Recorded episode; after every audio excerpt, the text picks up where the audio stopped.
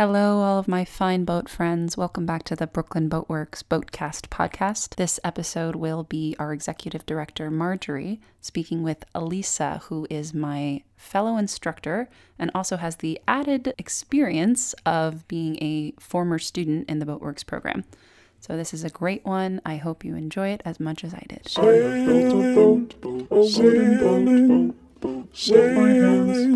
Send all my friends. I built a boat. Hi, I'm Elisa. I'm an alumnus and currently an instructor at Brooklyn Boatworks. For the last two years, you've been my co-MC and the star of the spring celebration. So we would have been three years running, but I know COVID nineteen, man. it was going to be on a boat this year. You just gotta go bigger and better next year. You gotta be in a um, what's it called? An air balloon. We'll be hovering above on an air balloon, speaking down Yeah. to everybody. What was it like to be the center of attention in front of 200 strangers? It's actually funny because in front of like boatworks and talking, I'm actually very comfortable. It's just the like the atmosphere is like not any type of like judgmental or you know it's a positive atmosphere you can relax because we're just celebrating. So if I if as long as I know what I'm saying, you know I love to speak. Like every single time I tell somebody what my job is, they're like, "What is that?" And then I tell them, like, yeah, I'm an instructor building boats, teaching kids how to build boats. And they're just like, oh my gosh, wow. I want to know more about it. And then just seeing their face be called, like, so in, like, they're so into what you're saying. What do you say to friends and family when they ask you about Brooklyn Boatworks? I tell them that I am an instructor teaching kids how to build boats. and normally, right after what comes after that is, really? I'm like, yep. And then out of the, uh, like, people assume that it's always assume like I'm, it's a small boat. So, so I tell them, like, yeah, it's a big enough boat to fit you and me. That's always the first description of boat work. Yep. And then I go into telling them that I work with, I've worked with elementary kids, and now I work with middle school kids, and that's been my job. Can you talk about your first memory walking up to the beach at Brooklyn Bridge Park? What you're thinking, first of all, because you don't know any of us. I remember exactly how I felt. I was upset. I was upset because I didn't want to be dragged out. I didn't know where I was going because I think that's the first time I've ever been on that side of like the Brooklyn Bridge Pier. And Yeah. all I know is it's raining. I'm being dragged out here. I don't know what I'm doing. I'm hungry. but you know, the sun came out, skies cleared, people came, and after I felt you know more at ease, and we got in the water. That's when I'm like, oh, this is okay. This is okay. You know, not bad. That's the first time I've ever been in a a, um, a sailboat, and the first time I've been in the water like that. I remember when I went out with another person, everything was fine. But remember when I went out by myself, my boat almost tipped over. I almost went foot splash water. the um, kayaker was just trying to help me to get me to be calm so I can turn around because I was drifting away. It probably looked like I was about to topple over. So how old were you when you were with us that first time that you went sailing? It might have been seventh or eighth grade, yeah. How did you imagine you wanted life to be five years later? Did you think about that? What would that have looked like? I can tell you what it wouldn't be. It wouldn't be COVID 19. Actually, in some places, I, I, I feel like I've done the things that I really, really wish I could have did like back then. Like I said, like because of this job, I've been able to do things for myself that I would never be able to do like when I was younger, like things I've never gotten, you know, even though more than speaking of materialistic things, but just being able to have a sense of my own money that I work for. And it's because of that that I am trying to get my own car. You know? Yeah. That that's why I am the way I am today. And because of like the way I was raised with money and like not really having money and working for my money, like I've never just been given money. My mom, I love her so much, but she does what she can, you know. And it's like I'm, I'm not gonna whatever she can do, she can do.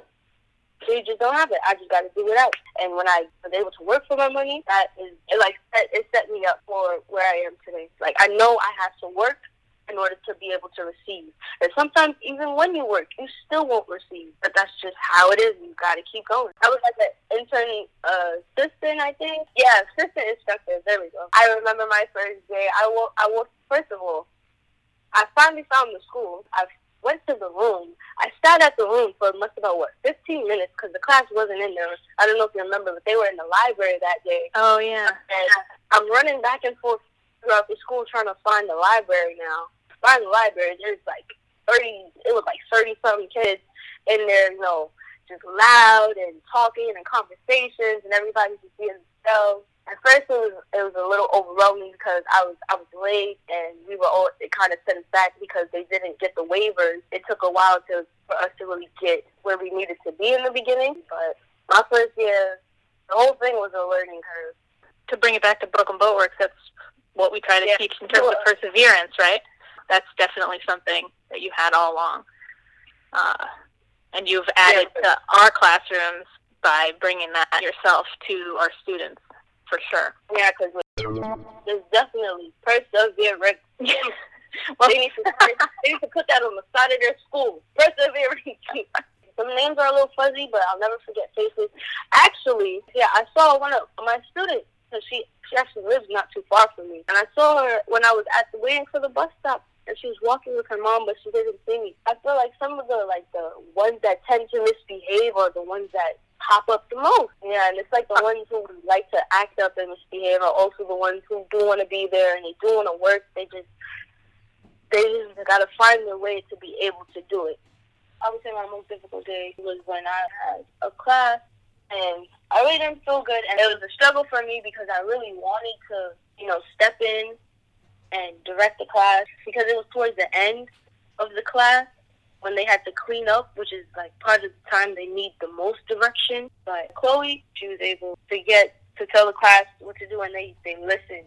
Sometimes, like things happen that you just can't prepare for. You gotta roll with the punches, and if it's time for you to step up, you step up. Like Chloe, for me to see her do her thing with the class, I already have respect for Chloe, but I had more respect for her as an instructor. It was good to see that, you know. I, I, can count on her, and she knows that she can count on me. You kind of get similar patterns with kids, and all you the best way to figure it out is just to ask them what's wrong. They'll tell you what's wrong, what's bothering them, and you can fix it right then and there. Or, or other kids you get, they don't want to talk. They don't even want to look at you too much. They don't want to say anything. They kind of want to stay in their own world. And then you get kids who they're feeling something inside, but they're not going to recognize what they feel. They can either be over boisterous and reflect how they're feeling onto maybe another kid just so they don't have to focus on how they feel. But, you know, kids have their quirks, so you got to work with them because they're, they're good people. They're just finding their way and finding themselves. I also recognize students who, you know, hang by themselves, but you can see that they're they're into the conversation that's going on within the circle. And what I my response is I go to the students and I start talking to them so we can have our own conversation so they don't feel like they were wishing to be talking to someone because you can have our very own conversation right there. Young people a lot of time are not heard and not empowered. There's small ways and big ways, small ways, like giving them recognition.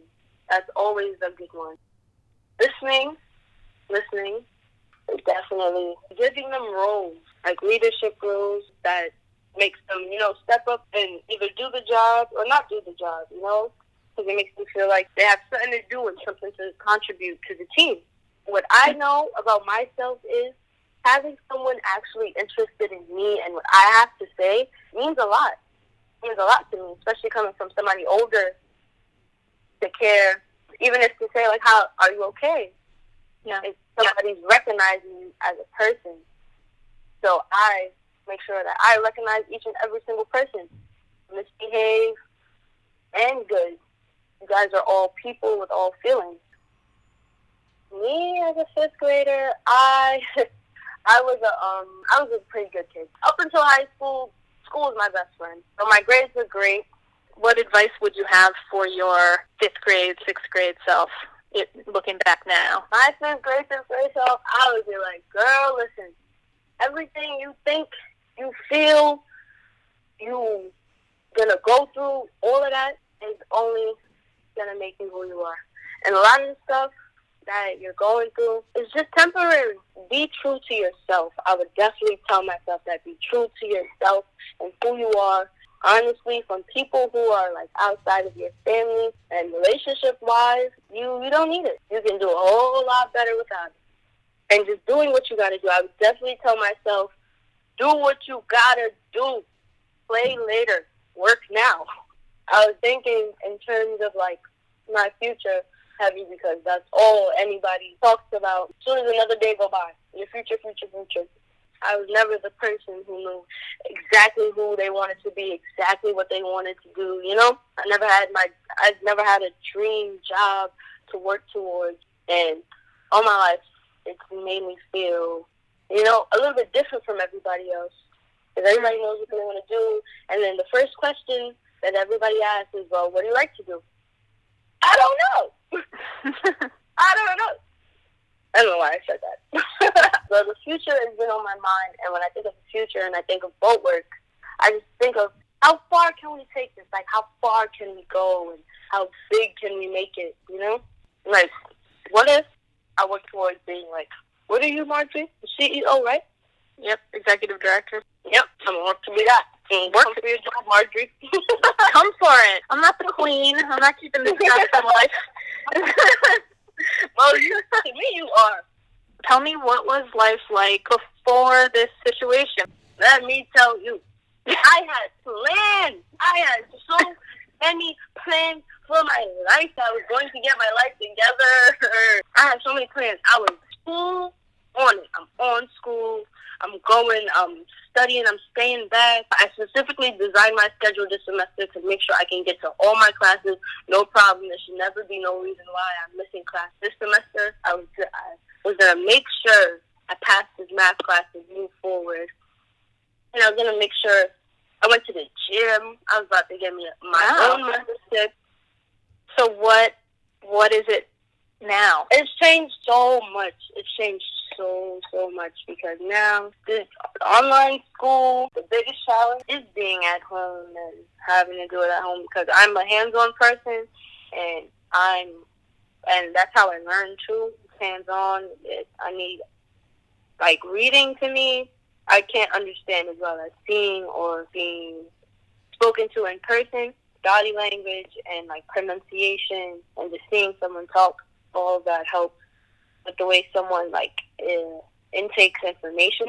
Mm-hmm. So for me, that's been pretty hard, and not being able to really explore other outlets because everything is pretty much closed while we're in quarantine. Have you been doing hands-on learning from home? I've been trying to learn how to like install wigs. You mean install wigs on people's heads? Yeah, everybody says so easy on YouTube and five minutes. I don't know, it doesn't. It ain't five minutes for me in person. Well, I'm gonna finish this semester, but I've decided to take the next one off until they figure out what they want to do and get a system up and going. Then maybe by the spring I'll return. I have to figure out how I'm gonna get this money in my pocket. like everybody else do. It's like a secret depression. It is. Yeah. It's not even a secret. And it's not secret because everybody knows nobody's working. yeah. We're not getting no stimulus check. We gotta learn how to, we gotta find a way to get it. It's hard. We gotta create a little side hustle, do hair, or something. Does it change the way you see things in the future? Yeah. For me personally, I feel like nonstop, I just have to pray. I just have to pray because that's the only thing that's really gonna get me through this. Sometimes you get little miracles here and there, and when you do, you gotta cherish them.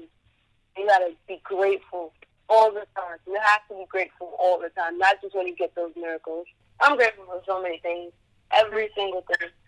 My religion, my mother, my partner, my family, my friends, my life. Not everybody's life is the same.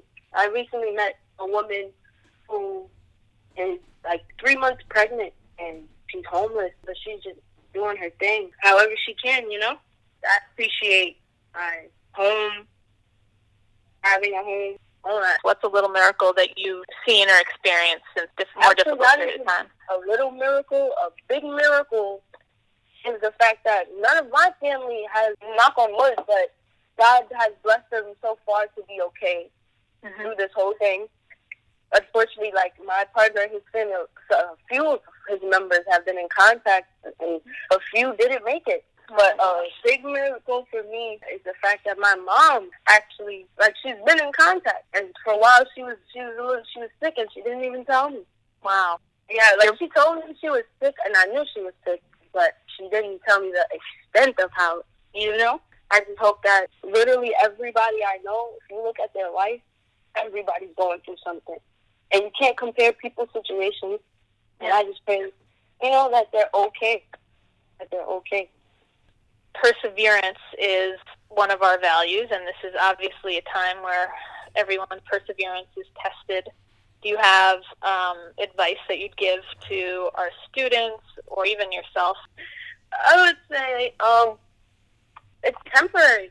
It's all temporary. Things are, are of course, going to change, and then they change. There's so many things we can't control.